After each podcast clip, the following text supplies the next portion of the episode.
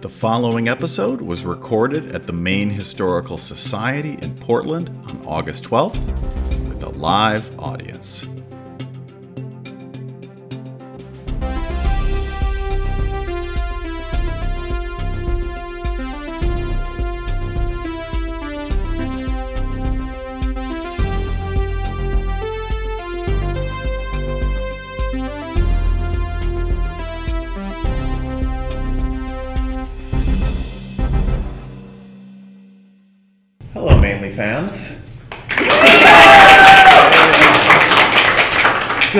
See you all here. Welcome to the Maine Historical Society. My guests today are Danny Bottino, uh, a early American historian at Rutgers University, and Hannah Peterson, a seamstress, tailor, historical reenactor, and independent scholar. Welcome, Thank Danny you. and Hannah. Thank you. So glad to be here. Mm, yes. And welcome to all of you, studio audience, for our first in person live show. So, the uh, today's show is about the story of Patience Boston, only the third person to be executed in colonial Maine that we know of. Uh, it is a tale of, of many surprising twists and turns. Uh, and so, to begin with on this case, uh, I was wondering if uh, you could tell us who Patience Boston was um, and why she ended up in Maine, because she was, in fact, a Nauset woman from Cape Cod, Massachusetts. Sure thing. So we really enjoy fleshing out the story of patience and don't often get a chance to. People want to focus on specific elements, um, which we'll get to. But Patience was actually born on Cape Cod in, um, let's see, it's the island of Monomoy, Monomoy. yes. And she was a Nauset Indian. Um, you know, she uses the word Indian to describe herself. That's probably the word that I'll use, you know, when she is talking about herself. Um, but interestingly, she grew up in a really thriving community with a lot of interaction between the English settlers and the native Nauset people. Um, and her parents were Son- John Sampson and Sarah Jethro. Um, this is an angle we're looking forward to looking into more because it seems like she came from some pretty interesting and important lineage. Um, and that sometimes comes up. But she was probably baptized. Her mother was in full communion with an Indian church at Nauset, and this would be part of what was called the praying Indian community, um, which was thriving there. And sadly, her mother died when she was three, and that's really when things changed for her. Um, her father, for reasons we don't have a full context for, binds her as an indentured servant to the family of a man named Paul Crow. And they were um, a religious family, and I think both by choice and by law, they educated her. So she was taught to read, probably not to write. That was pretty common at the time that you would learn to read and not to write unless you needed to write. Um, and she was taught the catechism. So she started out with a, a religious education. Um, things do go downhill fairly quickly for her. Unfortunately, by the time she's 12, she has set fire to the house three times, which I think is a bit of a red flag. Did she succeed? That's a good question. Okay. The fact that she tried again Tried, twice right. implies that the first Okay, two times fair, she failed. Okay.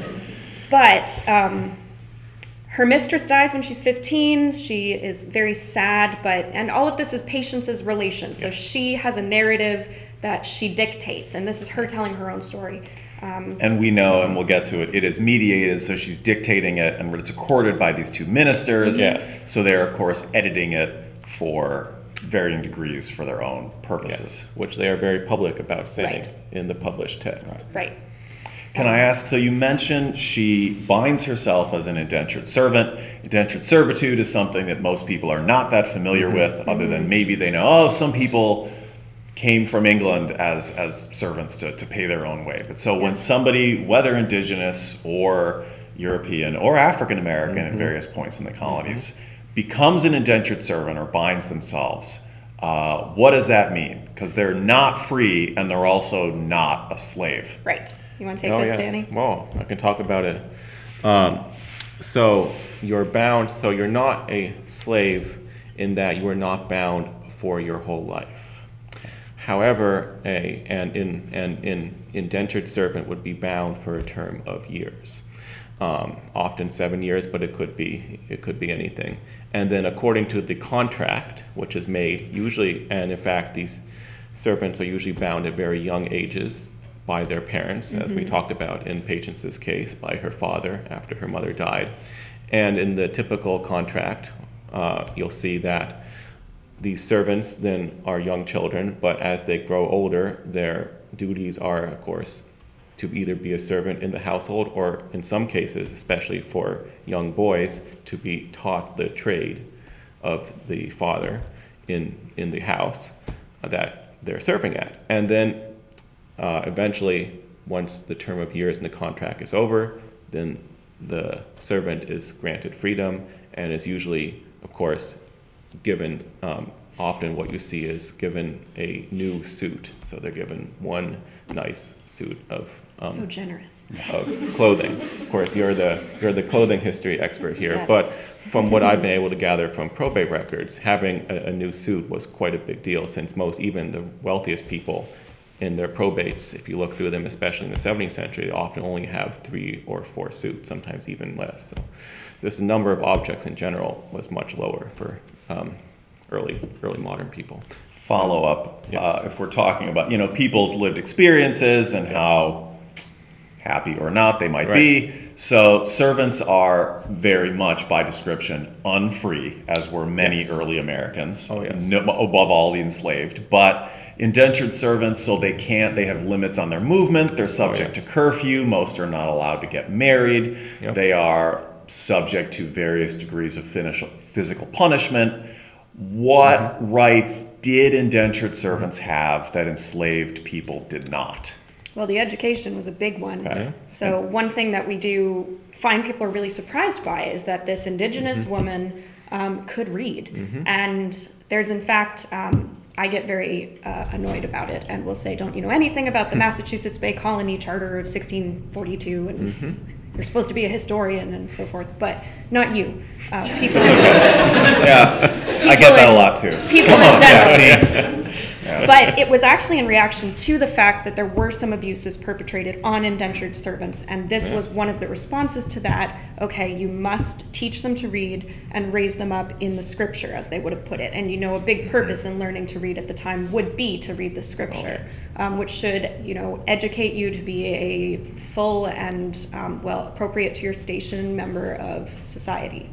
Um, And also, uh, indentured servants, they were able to testify legally in a way that enslaved people were not. Oh, yes. Could they sue as well? that's a good question That's a good question. I, I would Okay. I would presume it was possible. Okay. But I haven't ever I've in the court records of Maine, which I've read through, I don't believe I've ever, I've ever seen an instance of that Okay. happening. Okay. This is where those multiple things can be true, where like it's bad to be an indentured servant, it's also not as bad as being a slave. Yes. Right. You can be unfree and not a slave in Yes. all kinds of stations, like married women. You're And- legally dependent uh, by law and so forth. Again, the royal you. Not and this seems like a great segue to the next stage of her life excellent. Yes, definitely. So after her indenture ends, um, she marries uh, a black man who is enslaved. Yes. And sort of gets grandfathered in. That's really not the right word, but she gets included in his um, term of slavery. Yes. The language is a little unclear here. So either until her husband dies or until the master dies. It just says he. So we're not sure. It's an issue simply of the grammar in the narrative. Right. Mm. So basically, Patience in the narrative says that she married the, marries this man whose name is not even in the narrative, but, but from other records we know that his name was uh, Caesar Boston. Okay. Um, and in the text of the narrative says that after I married him, we should note that Patience was free at this time because Right. her term of servitude Had to the ended. Crow family had ended. And so she was free, and then she freely chose to marry this uh, black man uh, named Boston. Right. And then the text, Patience uh, speaking, says, I was bound uh, to in service with him for the term of his life. And the pronoun, it's not clear whether it's re- referring to the master of Boston or to Boston. Correct. However, and this has been, if you look at previous scholarship on Patience Boston, this is something that is often just glossed over because no one really knows what to do with it because it's not clear. And of course, there's no paperwork. Um, it's possible even that no paperwork was actually filed just to keep the case sort of murky so that Patience could be bound, which, Which was is- common practice. Not super cool. Right. The be- There's two good books on this to shout out. Margaret Newell's, exactly. um, oh God, the title. Um, Um, that was Brethren by Nature. Thank you. Yes. About especially uh, indigenous uh, slavery and indentured servitude and debates about it in 17th century New England. And then there's Joanna Pope Melish's book about slavery and anti slavery in New England. Um, and there's this very kind of shadowy, Yes. under the table uh, underclass of largely non-white New Englanders, some poor white New Englanders who are like quote wards of the town, um, and uh, about you know you're more likely to be in this case if you are an, uh, an indigenous person or, or black, uh, but not only, and like the degree of the sort of legal status of these people formally versus informally as historians are still sort of trying to figure out what it was. Right. So like slavery was legal everywhere in the English colonies, Yes. uh, all the way up until the American Revolution. So the issue is just how prevalent it was. Um, and you know, your, your sort of in New England usually experiences kind of varied. It was somewhat more personal. Right. Yes, and I, So- oh. I do think ahead. patience was in this shadowy Yes. area. And while there, so I trying Yeah. to not make this too long because like there's so many there are many areas where we don't have detail and then there are areas where we have a lot. But um, her Gotta husband's have patience, right? Nice. her husband is a whaler. So, you know, a whaler as a slave, as an enslaved man. But he would be away for long periods of time. And Patience, you know, self describes herself as essentially um, being enticed to the love of strong drink. Yes. Um, this is one of the few places where she mentions um, other Indians, as she calls them, that they um, draw her into the love of strong drink. So, and she talks about.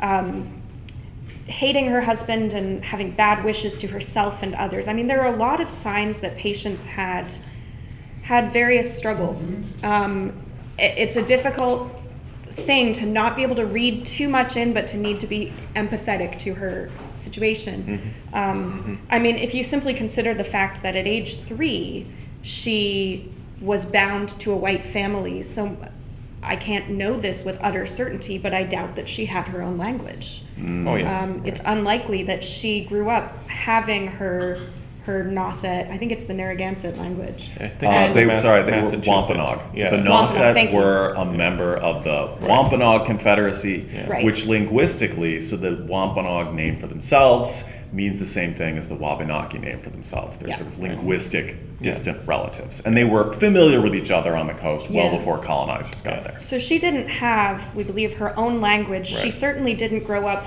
fully uh, a white English person. She didn't grow up with full exposure to her her native roots either, which I find really heartbreaking. And as a way to start your life, um, you know, we never hear anything else about her dad, so we don't know what happened there. But anyway, so she is she gets pregnant. Um, finds out she's pregnant while her husband is away. Um, And we do we know who the father I think is? the implication yeah. is it's her husband. Almost certainly, yeah. But later there will be more questions Yes, about other sure. children. Anyway, um, her her baby is born damaged. Her baby is born with broken bones, and she feels that it's because of her rambling, is the word she uses. Mm-hmm. And it dies within a few weeks, and she believes it's guilty of her death. And from there, we go on to multiple stories that she tells of having children and having killed them. Mm-hmm. Um, I won't. I'll skip ahead a little bit, but she she has another baby, and after her husband returns, considers killing it. This is pretty intense stuff, I will say, and I. I'm so passionate about her story that I sometimes forget how horrible it is. Mm-hmm. So mm-hmm. I'll just tell people very excitedly, you know, I've been researching this woman, Patience Boston. Her story needs to be told What's she famous for? Killing a kid. Yes. This is like that, that time you were featured in the Bangor Daily News. Oh, I wasn't going to talk about the headline that said, It's, it's a public record. Ugh, oh, Maine, Maine woman seeks to humanize Maine's most notorious child killer. I, I could not believe it.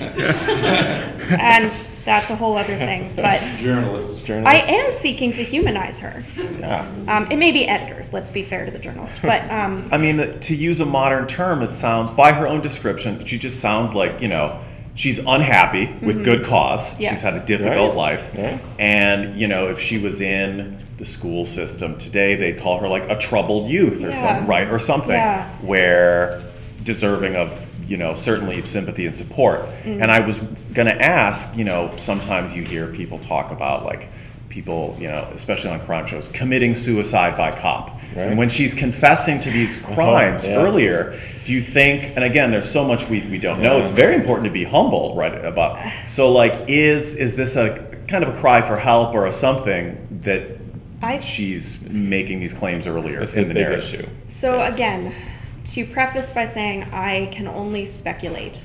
Um, because I'm the public historian and you're the like real historian. Just kidding, No. I'm also a real historian. I can Very get away real. with that more easily than you can. But um, in all seriousness, the fact that she loses this child and blames herself, we don't hear of anyone else blaming her. But she deeply blames herself. Right. And the fact that whenever she is struggling, the thing that happens is so the next child dies um, suddenly. We don't know why. It was not her fault. Very common. But because she had had feelings of killing her child, um, she again blames herself. She tries to get others to blame her. And then again, later, when she is struggling, she tells people, I had a child and I I destroyed this child. I mean, it's incredibly heartbreaking. And she even takes them to the place where she claims to have buried it, and there's nothing there. And midwives examine her and say, You did not have a child. Now, Um, yeah. I mhm, cannot speculate too much, but I think there was some very deep guilt there. I don't Yes. think that is too far across a line to say that she has this self blame, and Oh, yeah. perhaps she is acting it out in a sense. I cannot read her mind, but there's clearly very deep self guilt and blame. And, oh, okay. No, Add I- a little bit. Uh, I was going to just Yes. say, and we have, you know, connecting her story to other. I mean, Yes, yes. women, especially Other women. poor women, Yeah. uh, indigenous and black women, are so poorly documented. So rarely are literate authorities paying attention to them unless they say commit crimes or something else.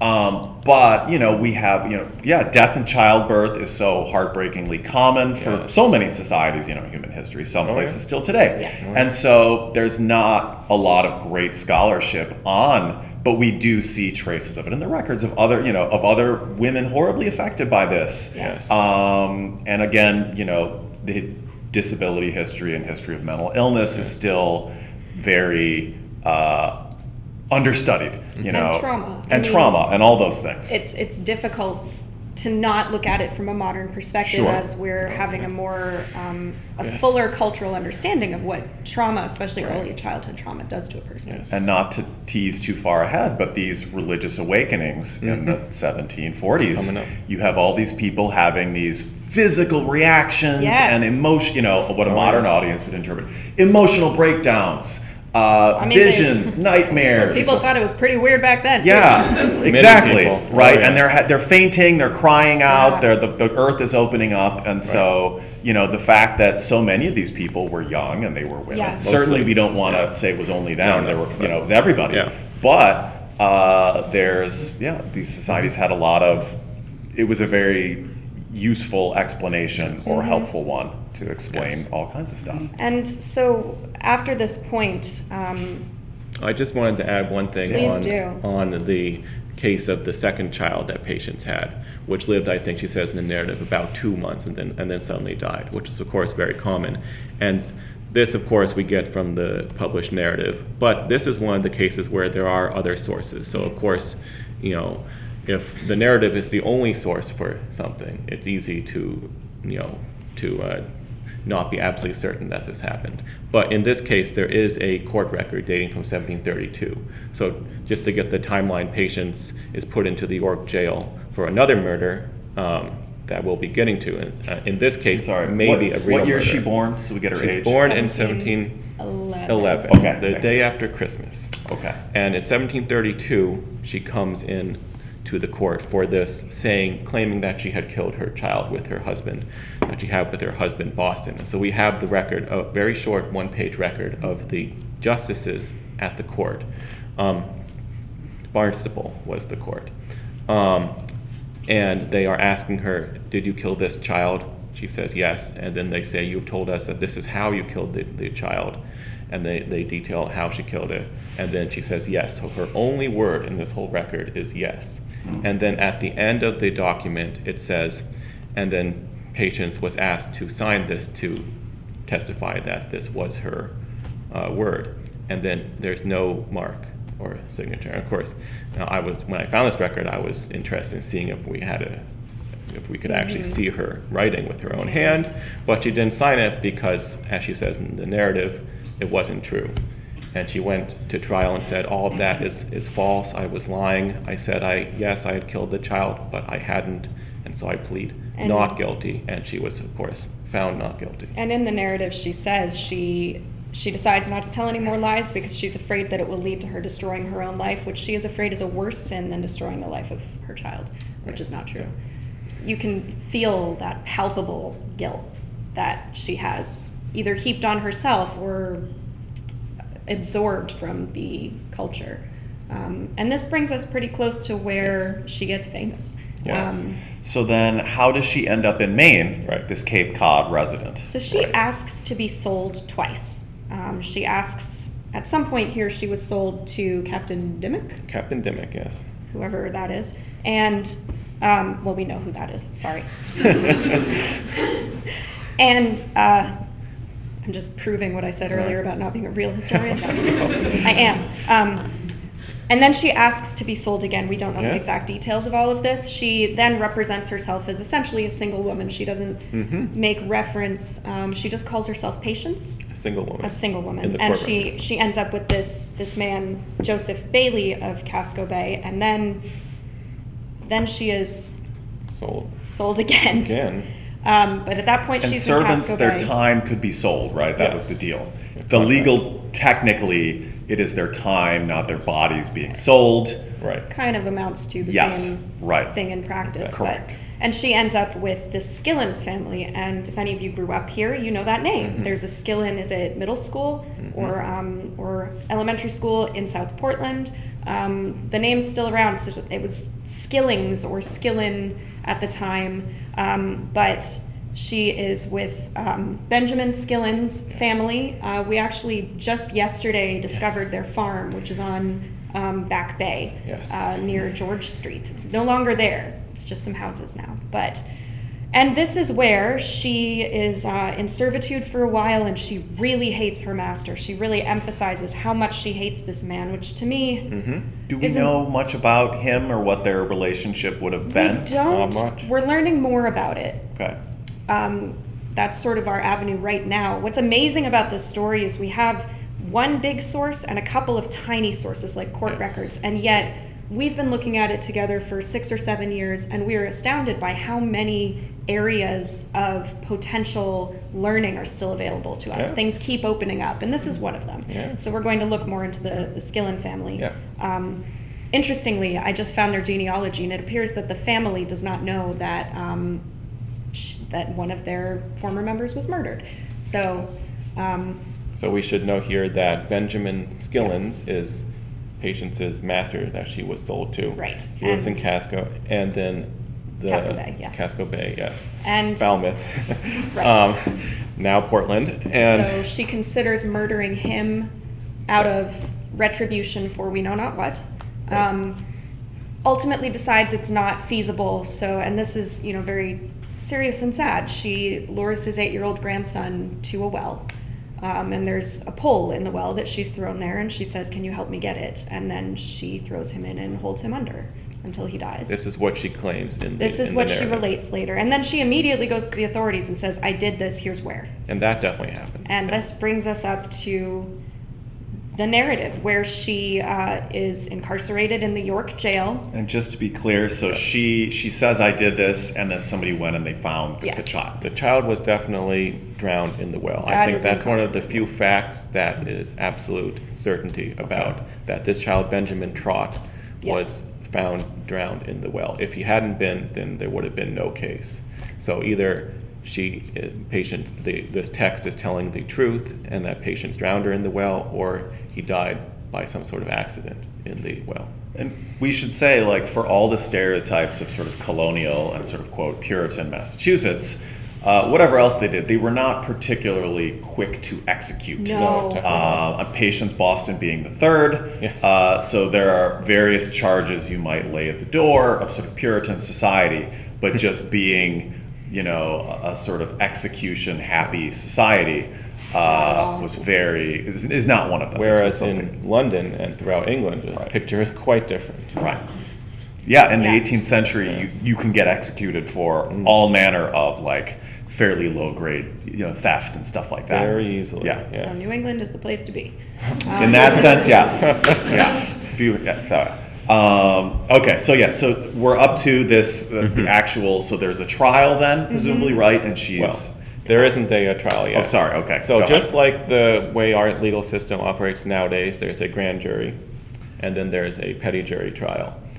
And so at this time, uh, Patience is in the county of York. Of course, we're not in the county of York uh, currently, but in 1734, Falmouth was part of York. all of Maine, which was just anywhere the English people had had occupied at this point, was York County until Yes. 1759. Giant Yep. county. So if you want to see the colonial records of any trial, civil Mm-hmm. or criminal, you go to the York County uh, records up through 1759. It's very convenient if you're lazy like me and you want to do like the whole colony's legal history up to 1759. It's all go to Augusta. It's all there. But unfortunately, if there's appeals, it ricochets all the way up to Suffolk County. Ah. Then you got to go to Boston. Too bad. And you got to go to the Massachusetts State Archives, Oh, yeah. where you can find various court records. So sometimes you have to kind of follow, you know, across state lines and That's whatnot. part of the fun. Microfilms. It is. It is indeed.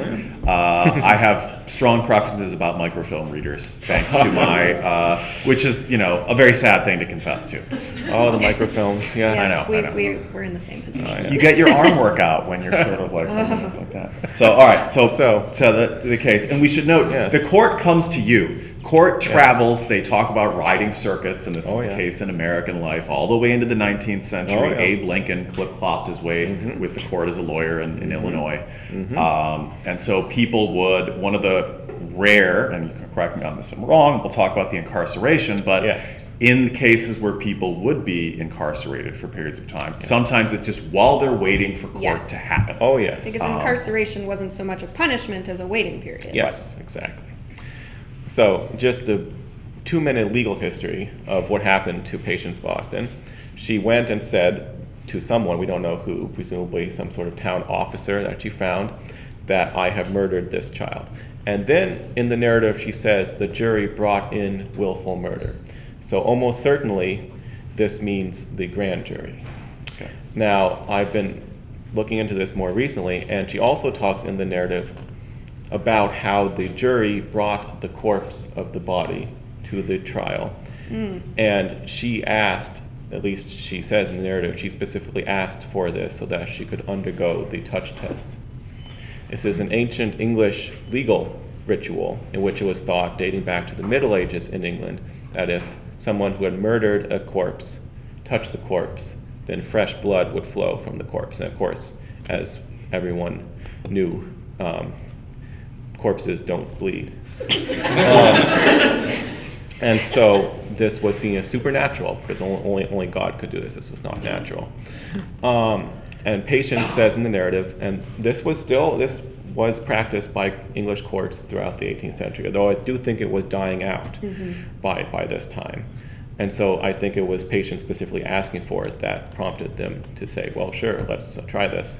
Um, And someone might ask, were they, because there were lawyers in Maine, well, um, to a limited degree. Yes. right? Some people really hated them then, as Yes. now. Um, people who were on trial, especially for serious offenses, Mm-hmm. were they entitled to an attorney uh, in colonial Massachusetts, which claimed Maine at this time? it was really changing at this time. I know that in the Salem witch trial, 1692, Mm-hmm. of course, there were no actual lawyers, and the, the judges, the witch court, acted as basically prosecuting as Mm-hmm. well as de, as well as defending. So that was the job of the English judge. And then slowly, you do have lawyers being modern day. What what would you think of the role of the lawyer comes into form in the 18th century in the English legal system.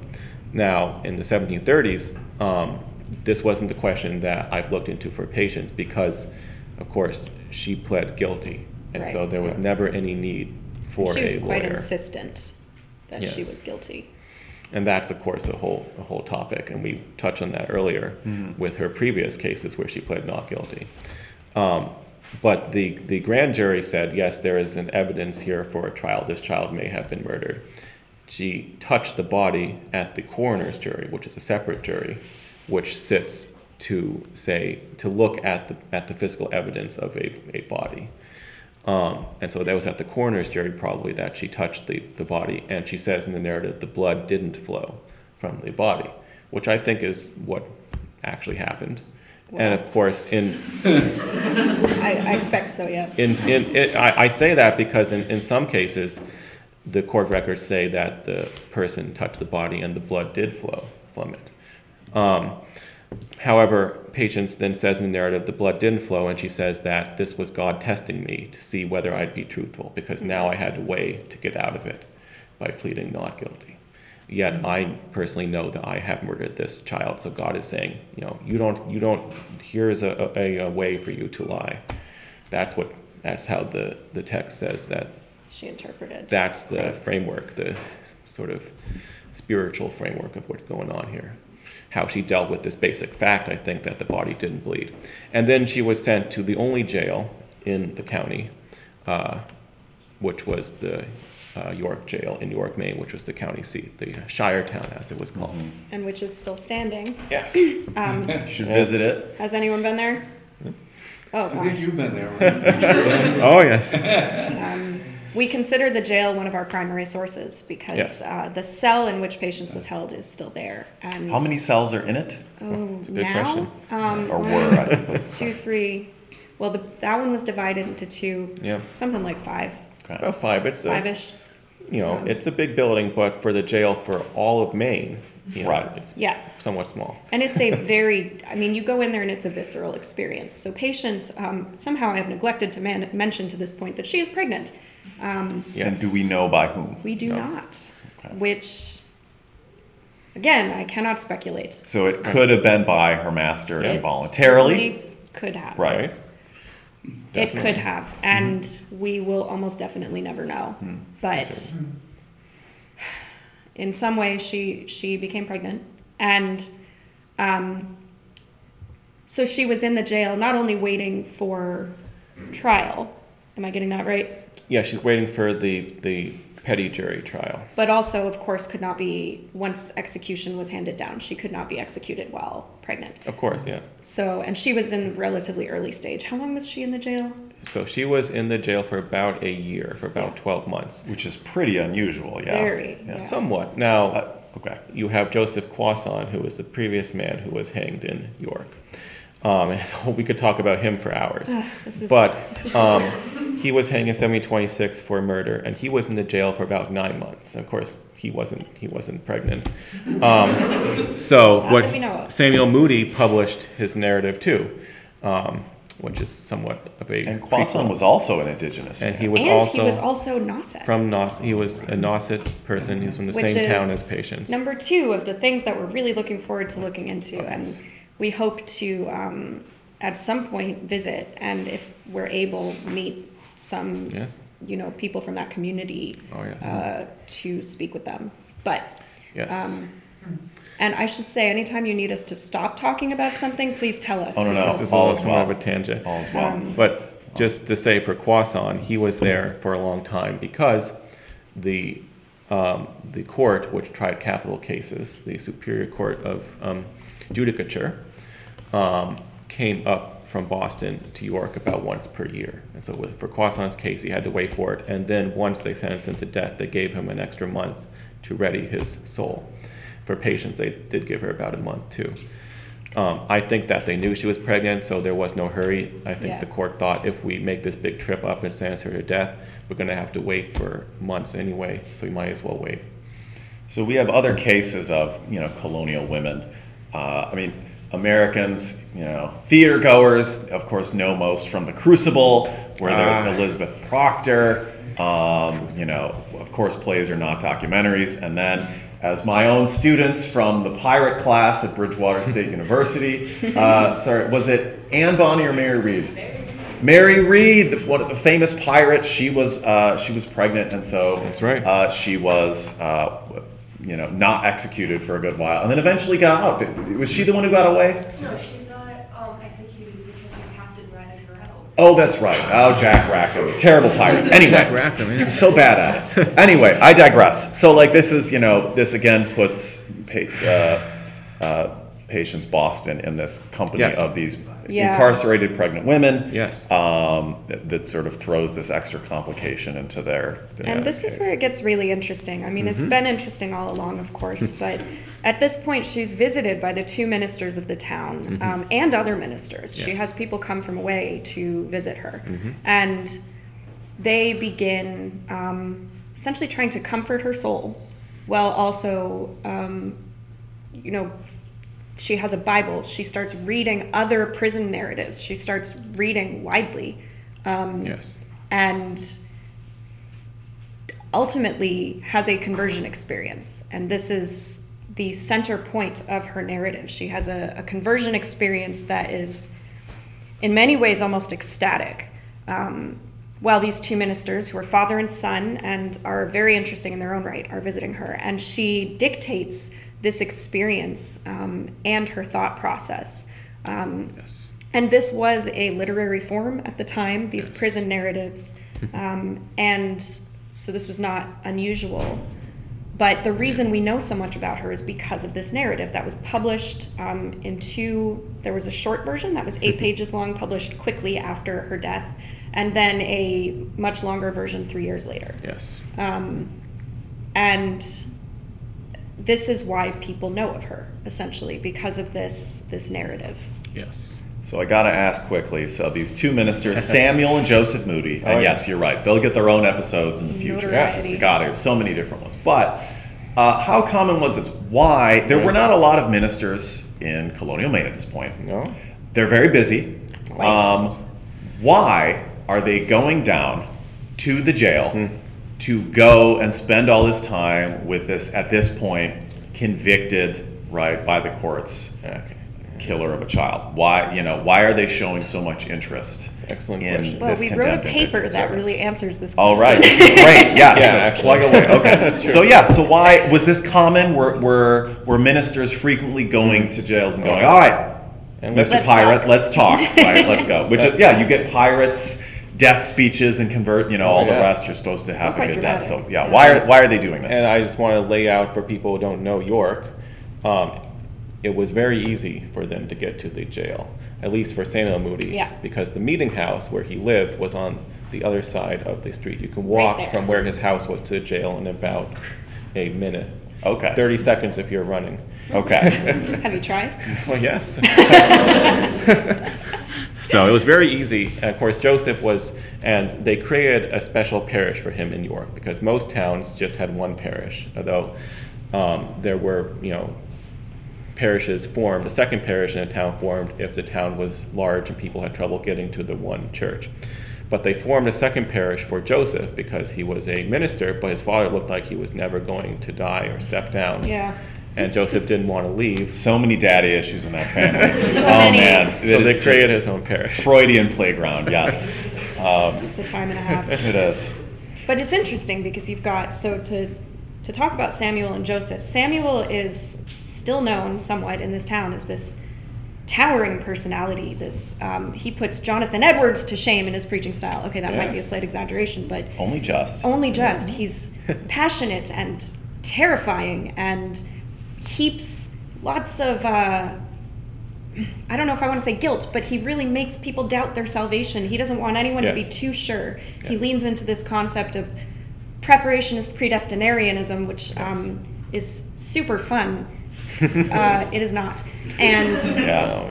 it's like Calvinism on steroids, but You can't control your fate. God's going to do everything. Try but you really can hard anyway. Tweak the rules around the edges, and you're technically not breaking the rules. Right. Also, I love some of his like flexy prefaces in his published sermons, where he's like, "I'm from Maine. We don't have nice bread. We have really crummy food up here, and it makes our souls stronger. So Yes. listen up." right. You know, um, like he's right. very, but he's got this whole sermon about God's got everything planned. But you can kind of work the edges of this, and you're not cheating. And he so has I this- figured it out. One weird trick, everybody. Great trick, that's right. he has this strong belief that you should never be sure you're saved. Yeah. Right. You should always doubt your salvation because essentially it's arrogant to assume that that you Mm-hmm. have have salvation, which is a kind of a weird thing to believe in conjunction with predestination. Um, Yes. But Joseph, his son, is quite different. Um, and I think quite heavily affected by his father's personality and Yes. style. Hard act to follow. Yeah. Um, but Joseph uh, writes the sort of epilogue that covers the moment of Patience's death um, and is quite beautiful in its way. Yes. And we have an excerpt from his diary from when he was, what, 21? Well, he was 20 to 24. Yeah. When he wrote the extant part of his diary. Right. Yes. The part that we still have. So we get a, an idea of Samuel's personality more from his published works and what people said about him, and, then, and also Joseph, what people said about him. Mm-hmm. But um, We have a few of, of Joseph's sermons. We have do. one sermon book, which was taken down by uh, one of the One of people. students. I think one of the people Oh. who was in the meeting house listening to his yeah. sermons, who, who wrote it down over two years. And there is a difference. They both focus Yes. on on this um, this need to be honest about your sin, but um, and this need to be aware of your sin. But Joseph has a little bit more of a focus on grace. Um, and yet the tragic thing is that Joseph was never. I don't know about his last moments, but able to Mm. accept that he was uh, a recipient of salvation. And he doubted it to this agonizing point. Didn't he, Yes. something he shared in its own way, I believe he accidentally killed uh, Yes. Yeah. a playmate growing up with He like with a loaded cousin, gun or something, and right? his dad made him sit next to the body all night. Yes. he- well, he- that that's probably not not true. Oh, thank God. That was created in the 19th century. okay. But I and so it's easy to say this this whole story of him shooting this uh, Preble, and of course the Prebles were intermarried with the Moody family. I don't know if it was his cousin, but they were definitely inter intermarried. Me bringing the pop history here, apparently. But this is definitely true. So this this boy, um, Preble, uh, was a little bit older than Moody. So Moody was about eight. He was a f- a few years older. And in the diary of the minister of Dover, a guy named Reverend Pike, he writes on the on a few days after this happened. He said, "I heard from York that Samuel Moody's son Joseph." With a gun by accident, killed this this boy Preble. Can you imagine? So that definitely happened. I think he must have been haunted by guilt from that throughout his life. His dad also tried to give him away at one point. Yes, there's that Um, too. Yes. Give him a, oh. So, Yeah, this is this is my other favorite. So, uh, it was not a totally unheard of thing to trade sons in order to foster like cultural connection. But he had written to Chief Bombazine of the Eastern Indians, um, Yes. and As the Puritans would have called them, this would have been Yes. the, the Wabanaki living at Norridgewock at the He, time. he was at Norridgewock. Yes. um, fascinating man. I'm very Hmm. interested in him. But Samuel wrote to him, and we learned this from Samuel Sewall. This is from Samuel Sewall writing, Writing a a letter, letter. to his friend in England. yes. But he wrote to Chief Bombazine um, and said, and I wish I knew his Wabanaki name. I only know the Bombazine is a kind of fabric. Um, yes. But he wrote to him and said, Would you like to essentially, my son will come live with you and learn your language and culture, and your son will come with me and become a Christian? And Chief Bombazine very wisely was like, Nah. Become a Christian, he says. Now, Bombazine was, of course, in close contact with the um, Jesuit priests. Right. Right. And they So, are for Joseph, non grata. for Samuel Moody, although Bombazine may have claimed to be Catholic, that was not the same as being Christian. Right, so Chief Yeah. Bombazine basically said, like, no, No. I'm not going to do that. Bombazine said no. Um, which I think was a good call on his Now, part. Joseph was 12 at the time. Yeah. Yes. He and I love he for a while in his diary he teaches school because that's what the minister's son is supposed to do Yes. when he's waiting for a job. Joseph does not like children. We know this because he says so. like my students are little jerks. Um, I went to school today. Like oh those kids. Uh, my favorite passage in there. He was so he was technically not a Puritan. Uh, as scholars would say, but spiritually descended from them. Oh, yes. Mm-hmm. Christmas is sinful because it's not in the Bible, so he shows up to school on Christmas Day.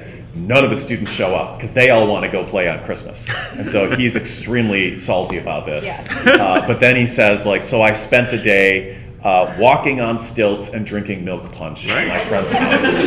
Might as well. Let it not let it be said that they didn't have fun.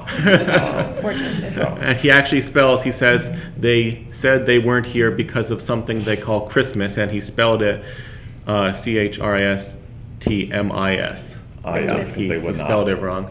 Well, as the Puritans would say, or as one of them famously said, uh, you cannot have Christ and Mass in the same sentence, since Mass is for Catholics. Right. And Exactly, so might as well be Devil's Mass or something like Well, that. Well, Mass, So- of course, was, So the, yes. the, Pur- the, the Protestants would sometimes call it Christ tide. And that's Oh, yeah. the way to sanitize all that Catholicism out of it. Um, Very But we're, we're getting a bit of far afield. So Yes. getting. Please bring us uh, back on track. Bring it, so back to, uh, speaking of the Moody's and uh, Patience Boston. So they take this, uh, they take this story of hers down. We know it is edited to certain degrees. Yes. They say so and they're open about Right. that. Right. Why, so can I ask then? So they publish this. Yes. Yes. Why? Who is reading it, as far as I can tell, and why? What is the? Is this sort of mm-hmm. salacious?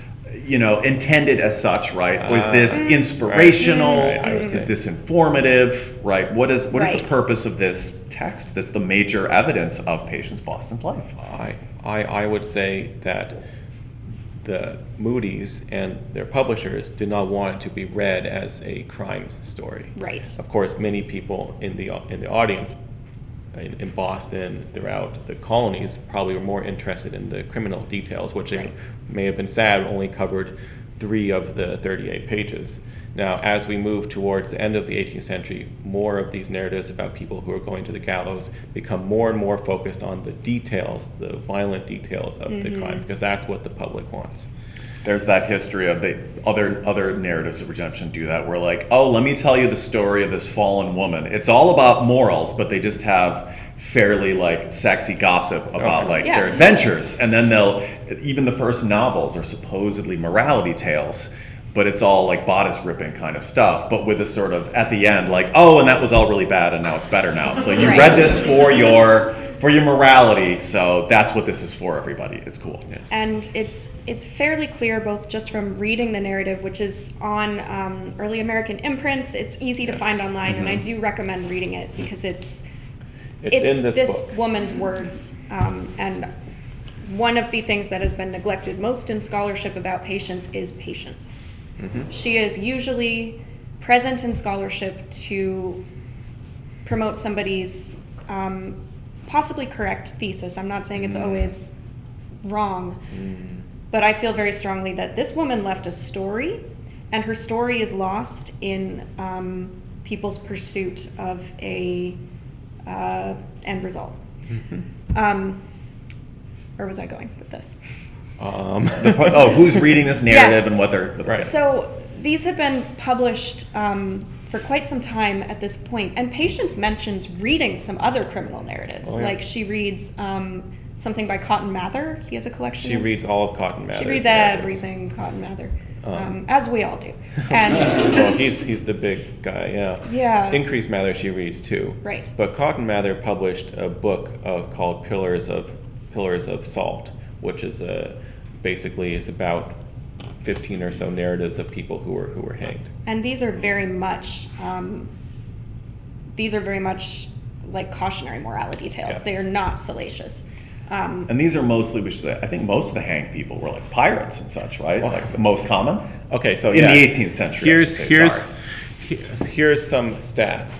Um, Good. because you know when we if you think about oh you know capital punishment. It's like a, you can think of a vague picture, but actually, we have records of you know almost. I think probably almost everyone who was hanged. We're probably missing a few people.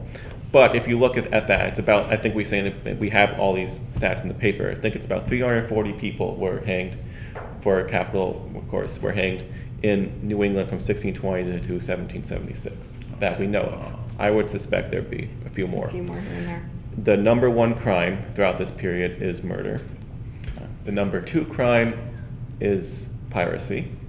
And murder uh, is, I think, there's triple the murders of Okay. uh, pirates. And then you have witchcraft is the number three in terms of numbers.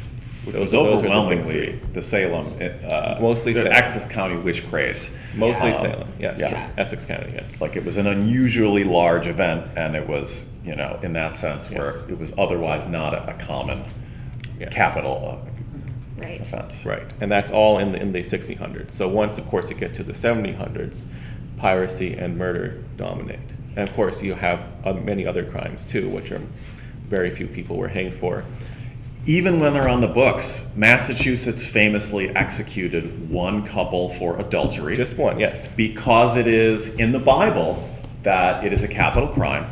But the evidence we have is that people were so appalled after the sentence was carried out, after the first Yes. time, that what people did is because it's God's law, they didn't change the law. And instead, when people testified that they caught somebody uh, adultering, if you will, they would instead say, Well, I saw them lying together in a state of undress, but that's all I saw. So they'd only get charged with just sort of lower levels Yeah. of kind of, you know, sexual crimes, not adultery, and therefore they would not be executed and they would Right. only be like flogged or otherwise Right. shamed, disciplined.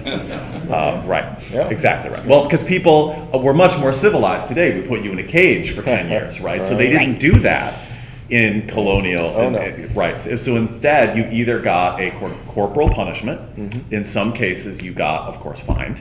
Uh, in extreme cases, you were, as they sometimes called it, transported. So you Yes. you basically shipped off to be basically a slave for life, like a convict somewhere. Right. Uh, or you'd be hanged in those cases that you Right. Yes. laid out.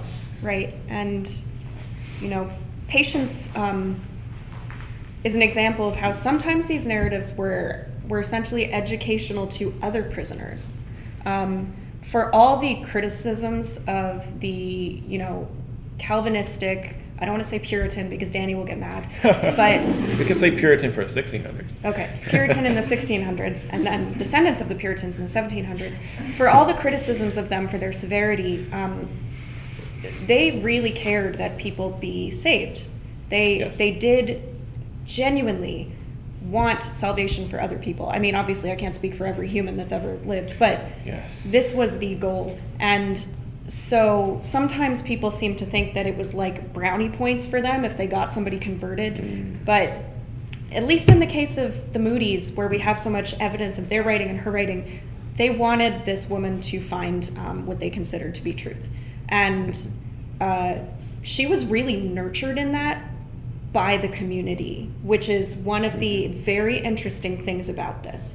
So, um, you were asking about narratives specifically. So, she read some of the, the former prisoner narratives as I'm sure they were given to her as examples, Yep. um, both what to do and what not to do, because a lot of them do not end happy. They're not like, we are 100% sure this guy's going to heaven. A lot of the time, it's more like, we are not at all sure that this guy's going to heaven. Oh, yeah. But we tried. But we tried. Um, that's sort of what the Joseph Quasson Quasson is more a little definitely not as hopeful as patience, Right. but I'd say Samuel Moody, who is actually most of it is Samuel Moody's words, which makes it different from patience. Samuel Moody says, "I'm pretty sure Quasson is going to be saved, but I can't be absolutely confident." Right. Whereas with Patience, he says, "I am 100 percent confident that Patience will be saved," which is a pretty radical thing for him to say. It was. So also, just the general public could read these as um, as Yes. in, informative and educational, and um, you know, it's worth noting that Patience, I assume, we think knew she would likely have her story Yes. um, published and knew sort of the format of these things. So people at times ask, Mm-hmm. was she just repeating what she was told? Did she just say what she wanted them to hear? we consider that there were three authors to this narrative Mm-hmm. Joseph Moody, Samuel Moody, and Patience Boston, and that they were equal participants in it. Mm-hmm. Um, not everybody approaches it that way, Yes. but having read it, um, I believe that her experience was genuine, partly because of the well, one reason is the scriptures she quotes. She doesn't just throw out like whatever the colonial equivalent of John 3:16 was that everybody knows, not everybody. But she gives a real deep um, Yes. reflection on the various passages of scripture that she has read. Yes. Can we ask? So there's some been good work about uh, indigenous missionaries uh, working among indigenous communities, especially on Cape Cod in Massachusetts. Oh, yes. So, like for example, among the Nauset, another Wampanoag, a lot of the people preaching and proselytizing and getting converts are themselves indigenous. Yes. Oh, yes. Uh, often in their own languages, and so there is this history of indigenous Christianity that doesn't. Mm-hmm. It's not a, shall we say, easily used history for Mm-hmm. all kinds of different audiences in different times and places, which is arguably why it's, there's not a lot of work done on it until recently. Um, Yes. But so there's a certain scholars have pointed out there's a certain kind of trend uh, and sort of there's there's different styles and patterns of various communities conversion narratives and it doesn't mean Oh, it's yes. not genuine but in the same way that when people today not making moral equivalents talk about like Hmm. ufos right uh, you're all you've never seen an alien but you know what i'm talking about right why is that because there's a narrative of it there's popular ideas so there's a format of certain conversion narratives Yes. that people are expected to go through and that they reach for and access Yes. among indigenous converts that often looks somewhat different than uh, sort of Oh, yeah. Anglo colonists. And Oh, so, yeah. does Patience's story track like some of these uh, indigenous folks on the Cape or elsewhere that you know of? That's a good question. I would say that Patience's narrative, uh, if you didn't know that Patience was native when you read it, you would uh, you wouldn't be able to, to guess that. She makes Uh. one reference to being. Uh, does she call herself a poor Indian? No, she says, oh, what? She says other, the narratives of other poor Indians. So the other So- tells you that she's also an Indian. She has read about other, as she calls them, poor Indians converted. Yes. Um, so, That's the only reference to her being native, right. except And- for the bio. and this becomes um, one of the other interesting points of the narrative is how much essentially her her race and her identity as a native woman played into how she was received um, and we know that like i said there were there were ministers visiting like um, what's his face smith thomas Thomas Smith down the road. Yeah, not yes. a- not We've a got great a, guy. diary of his that survives a lot. Massive. Yes. It's Not here. He a- invested in uh, Wabanaki scalp yeah bounties he in the made money on, 1750s. on bodies on Yes. Thomas Smith, he um, he did visit Patience in the jail, he did. but and of course he was Mister here, and where Patience Had you know, actually had been the had been living. But in the 1735 narrative, which is the short text which Hannah mentioned, it is signed by six ministers who say that we have talked to, to Patience and we are certain that she has been saved. Now, Thomas Smith, we know, did talk to Patience, but he does not sign this.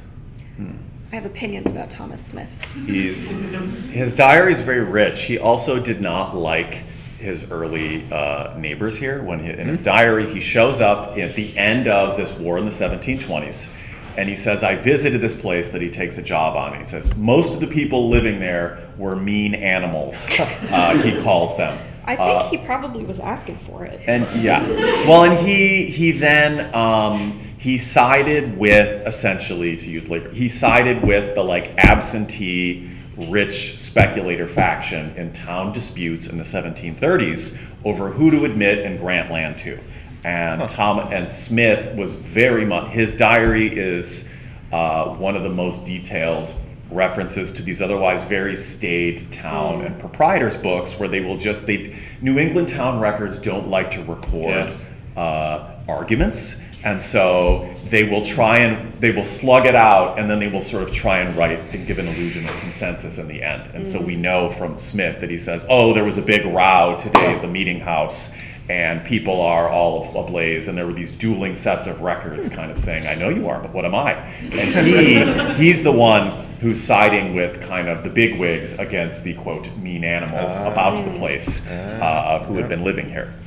Anyway, Developer, huh? uh, yeah, exactly. So he, uh, to, to circle back here, Yes. if we could talk about a little bit about then, and the you mentioned race, and it's Yeah. worth pointing out. So indigenous people were being racialized Yes. by uh, Anglo colonizers to various degrees. There was never universal agreement among the colonizers about where to sort of place indigenous people Yes. in the great emerging tree of the races uh, that the, Yeah. in the, the sort of ugly stepchild of the Enlightenment, if you will, that was coming Right, out there. right. Yeah. Um, they, they clearly were in a separate category than African people. Uh, colonizers did not all agree what what this meant or what the relation was, and this is why there was more argument about whether it was okay to enslave these people or not. These arguments were not isolated to English colonists. This is also in Spain and France and elsewhere. Uh, but so in the 18th century, to make a very complicated story not, Yes. uh, race began to matter more and more over time Yes. to English colonizers who increasingly identified as white and said that it mattered. Um, Whereas now this is sometimes little good for the indigenous people that they're killing for other reasons beside race. Right. But if you're looking at how they are differentiating among people, uh, indigenous folks were not always racialized to the same degree. And if they could convert to Christianity, they would, in, in various circles, sort of be considered okay among the family of Christians as long as they cut their hair and dress properly according to English by vice. some people. And yeah. this is where it becomes very tied in with Catholicism versus Protestantism, Mm-hmm. Sure, which yes. Danny can speak on very well. But this is one of our points um, that we've really looked into is we we're looking at York, a town that has had um, what's known as the Candlemas Raid um, in what 1692. Yeah. Which is a weird name because the English don't celebrate these holidays. Yes, it is very weird. It was applied later. Yeah, yeah, in 19th century. I 19th wish we wouldn't call it that. I wish it's so anachronistic. Yeah. Um, Uh, anyway, so, So the now that we've got 1692 attack. Yes. 1692 1692 attack, um, on the town of York, which was just a, another piece in which war King, King William's War. yes. William. Yeah. Okay.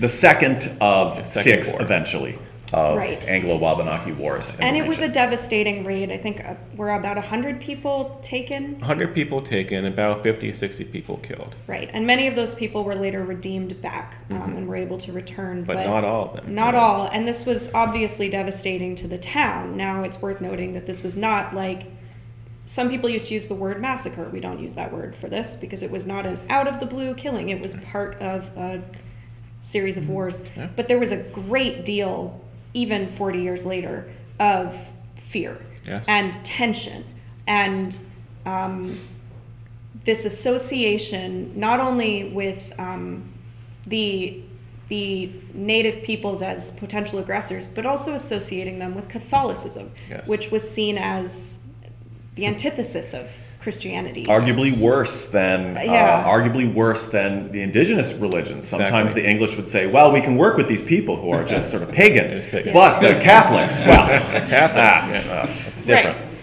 Exactly. Exactly.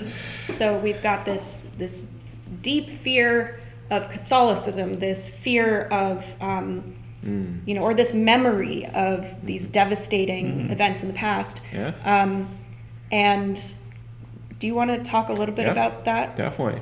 Um, yeah, I'll just pick up where you, you left off. So it raids in 1692, and May, York is still on the front line, as we, we would call it, of these wars through the 1720s.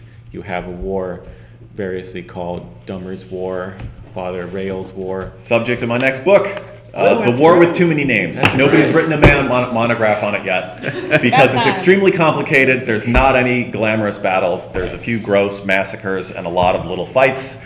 Um, it's very complicated. There's so some dibs. over of Yes. Of And so, to make it very briefly, York is on the front lines of, of Dummer's War. You still have that memory in the 1730s. So, how are you going to interact with a native woman who is presumably guilty of murder when, with, within very recent memory, you're you were in danger of being killed by natives. And these people knew each other. We, we know this because in the records they will say, indigenous folks will say, like, well, we're after so and so because we know what you did. Yes. Uh, and the colonists will say, like, oh, yeah, we recognize so and so in the raid, like, because we used Yeah, to do business and now we're fighting each other. so the idea that, like, if only they all knew each other's names, they would have gotten along. No. These were not faceless No. foes, these were intimate. inti- relationships in various yes. ways, killing Oh, each other in these in these wars. Oh yes. It's really quite horrible to read about. A lot Yes. Um, so ge- sorry, but I gotta ask. So this for what we get to uh, people getting out of this, right? Yeah. Right. Um, Patience Boston's narrative, I put in the blurb because you know subtlety doesn't work for, for blurbs. You know that Patience Boston's narrative of redemption, uh, make of it what we will in terms of all the different authors, played a role in sort of in some ways. Uh, it was one of the texts of inspiration for what later scholars would call the Great Awakening Yes. uh, which is in the history of American, if not global Christianity, really important Yes. uh, for laying the foundation of what today, to use an imperfect anachronistic term, evangelical Christianity, in the sense of intensely personal, emotional, radically egalitarian across denominations. Um, you know, stomping and yelling, emotive, Right. fainting, all the rest. Right. Um, what role did Patience Boston's story with the Moody's play in bringing the Great Awakening to New England? All right. Here we go. Yes. So this actually is the main topic of our paper that we've written. Um, and the narrative comes out in 1738. And George Whit- Whitefield is the spark. Uh, he is an, an English preacher who travels through the British colonies starting in Georgia. He gets to Georgia in 1740 and he gets up, he goes all the way from Georgia up north. And he gets to York, um, I think he gets to York in 1742. He travels in, in, in 1740. He travals pretty quickly. Um, yes, he's in New York in, in, in 17. Oh, no, he gets to Georgia a little bit earlier, 1739. And the Journal of Maine History, which Yes. you should all subscribe to, Yes. has a great primary source edited by Douglas Yes. Winiarski, who I want to get on the show. Yes, Oh, Great Winiarski, guy. we like yes. him. um, about an unnamed traveler's journal of Yes. it's journal of a few days Few- spelled F U E F-U-E. days at F-U-E. York, and he's talking about all these people really having these episodes, and it's, it's absolutely just rocking the place. Yeah. Um, and Samuel Moody is basically like the hype man for, For Whitefield. Whitefield, Yes. he is he is awakened before the awakening happens. He's Yes. just sort of there, He's kind of like what took you so long in his own way. Right, exactly. And Um, people see him, yeah. he's so old. He's Yes. born in the 1670s. People see him as this 17th century style preacher. Oh, yeah. Which in many ways he is. But yet it's like Whitefield is bringing the 17th century back. Yes. And so Samuel Moody has lived longer than almost all of his fellow 17th century ministers. Um, and he's keeping that going, and he's basically seeing in these new, new, in these new like ministers, as they're called, I would argue a re, return to the piety of the of the of the past. but with more fainting. But Much more fainting. yes, at least that's how Samuel Moody sees it. Yes. And so, do they? And is Patience Boston's narrative disseminated? Is she invoked? Um, Uh-huh. Um, well, uh, it comes out, you know, 1738. I, I, I would think that York, you know, this big thing happens in 1741 in New York, and we have, you know, thousands of people coming to York. And Samuel Moody asks all of the local ministers to come to, to York. And we, we know from this diary that you mentioned that there are raucous meetings in the meeting house and in private homes. And in fact, York builds a new meeting house not too long after this, I think, because these people just probably trashed it. Um, um, because they're not sitting down. They, as Samuel and the other ministers are preaching, they are they are screaming, they are crying, they are jumping up and, and, and down. They are looking for hope that they have been saved. And so they're going through what the 17th century Puritans took 40 years to do, very painfully, to see whether they had been predestined to be saved. They're going through that same process in an hour. Yeah. Um, And the key difference, we should say, and most of this, so spiritually, uh, most indigenous Christians in New England end up becoming eventually like Great Awakened churches. They become new lights in the parlance, where it is radically egalitarian. And the big, the, so the shift is here's the, the twist, right? So the Puritans say only God knows if you're saved or not. You should read the Bible and think about it really deeply and figure out if you're saved. You'll never know for sure do good because God probably works logically. And so if you are an absolute inveterate gambling whoremonger, you're probably not saved.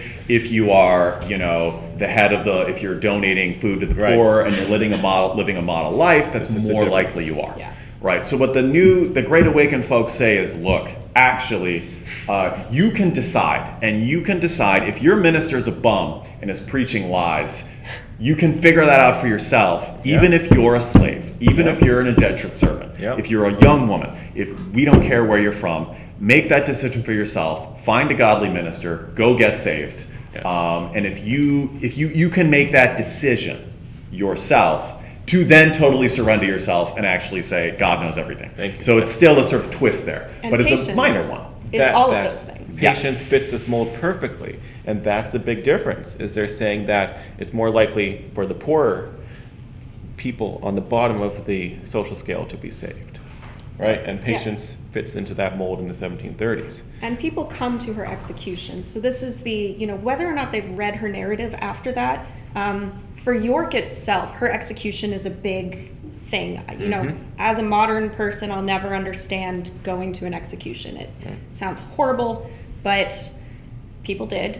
And um, her execution, she told her story. And this is what we believe was published as the shorter version of her narrative. Yep. So she had it read out to her and approved it, is what it says. Okay. Um, but she tells her story. She prays over the crowd.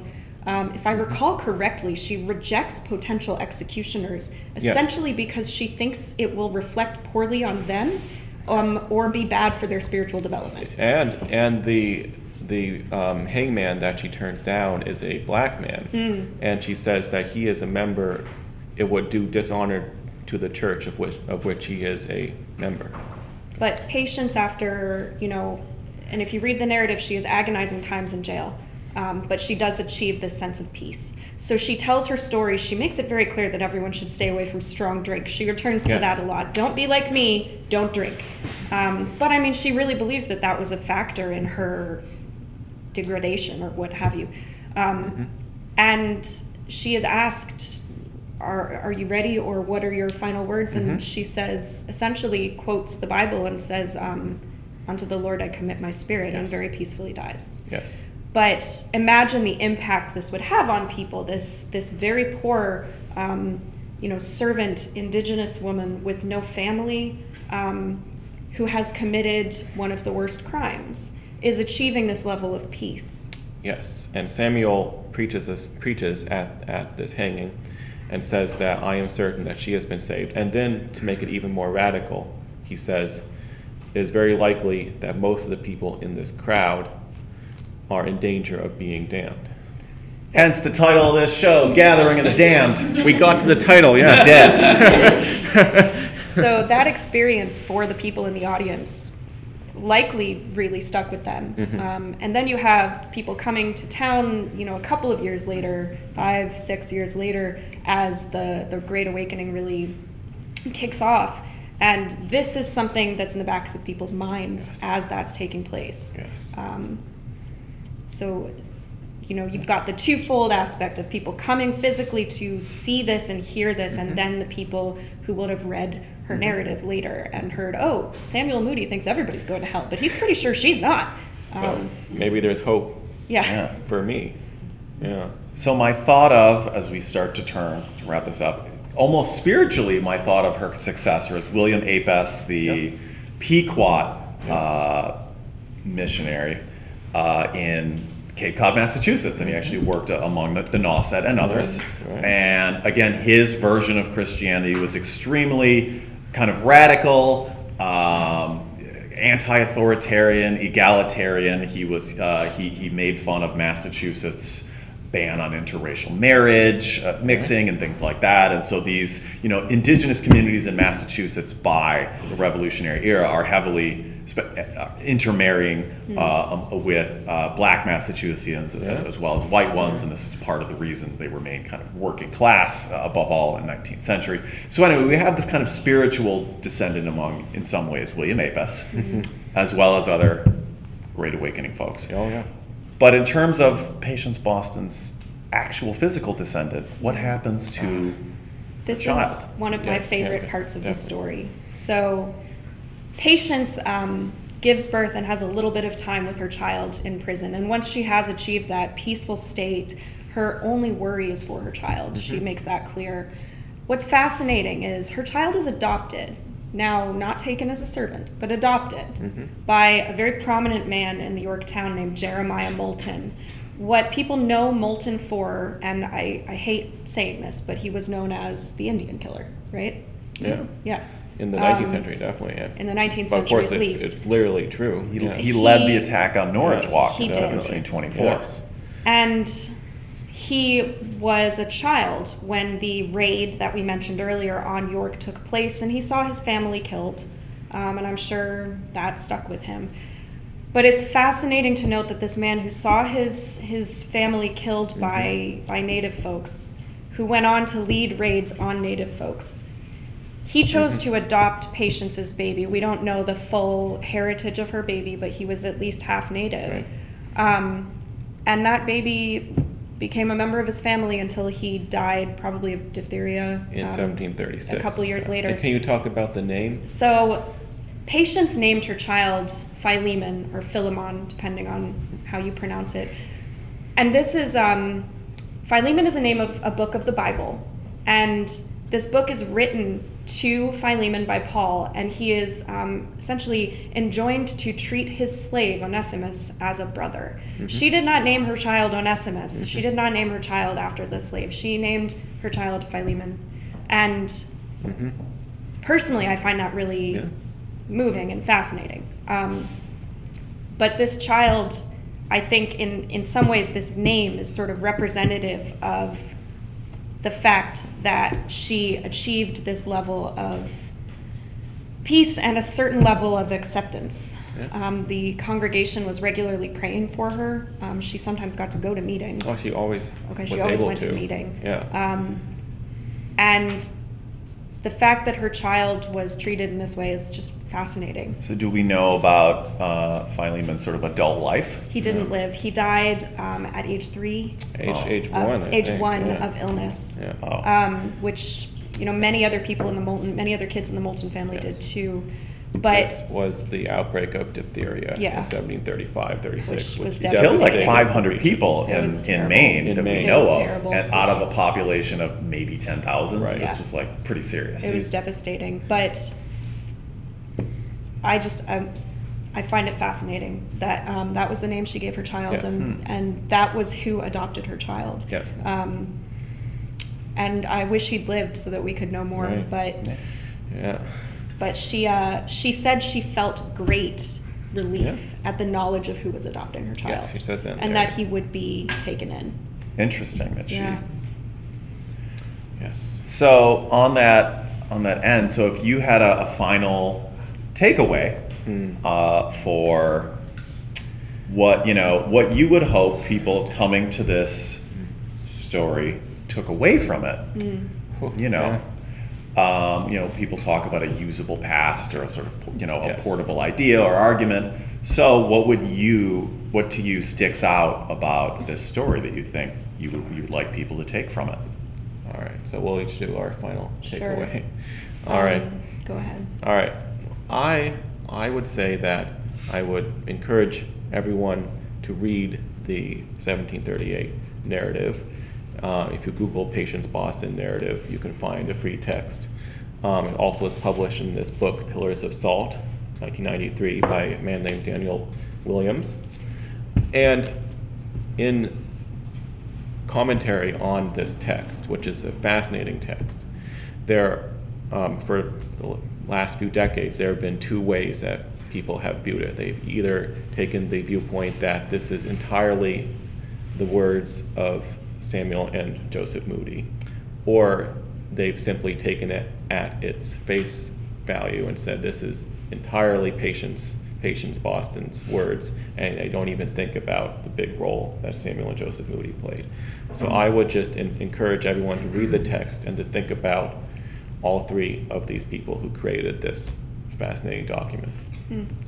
And to follow on that, I think my um, hope is that anyone who reads the narrative will consider patience as having agency. Yes.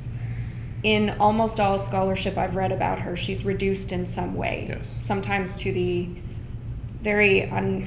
I don't like this, but sometimes it's the sensationalized Mm-hmm. Indian princess narrative, which is reductive in so many ways. There's no such thing as Indian princesses, people. If someone tells you they're descended from one, they're lying. Make fun of them. Okay. yes, do that. Yes. But Patience was um, an intelligent young woman who suffered, who did something very wrong, um, as far as we know, and who left an incredibly detailed and emotional relation of her own life. And why, when we read this, do we not read it as patients telling her story?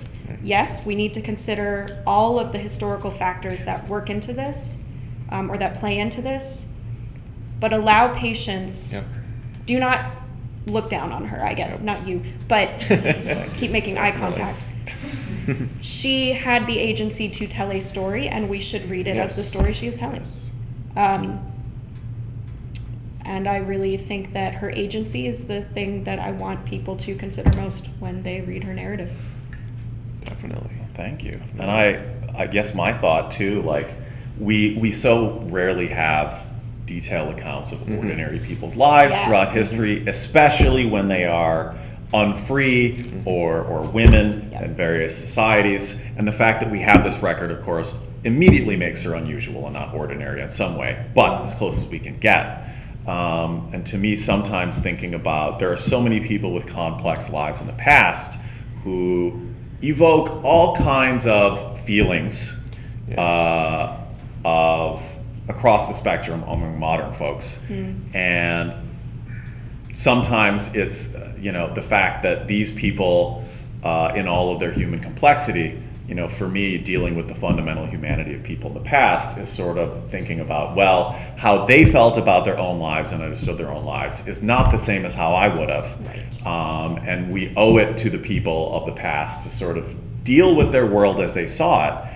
And our feelings are not their concern, and we can, you know, we can deal with them ourselves, but that we can try and appreciate their humanity in all of its Amen. fullness, uh, especially since it's so rare to be able to do that with anybody who lived so long ago. Exactly. Yes, Uh, in- and in sometimes whatever people that live now. And some people would not live now. Yes. Um, Yeah. And so we will close our recording on that note and then allow uh, the audience to, to shower you with applause and questions to their heart's content. Thanks, everybody.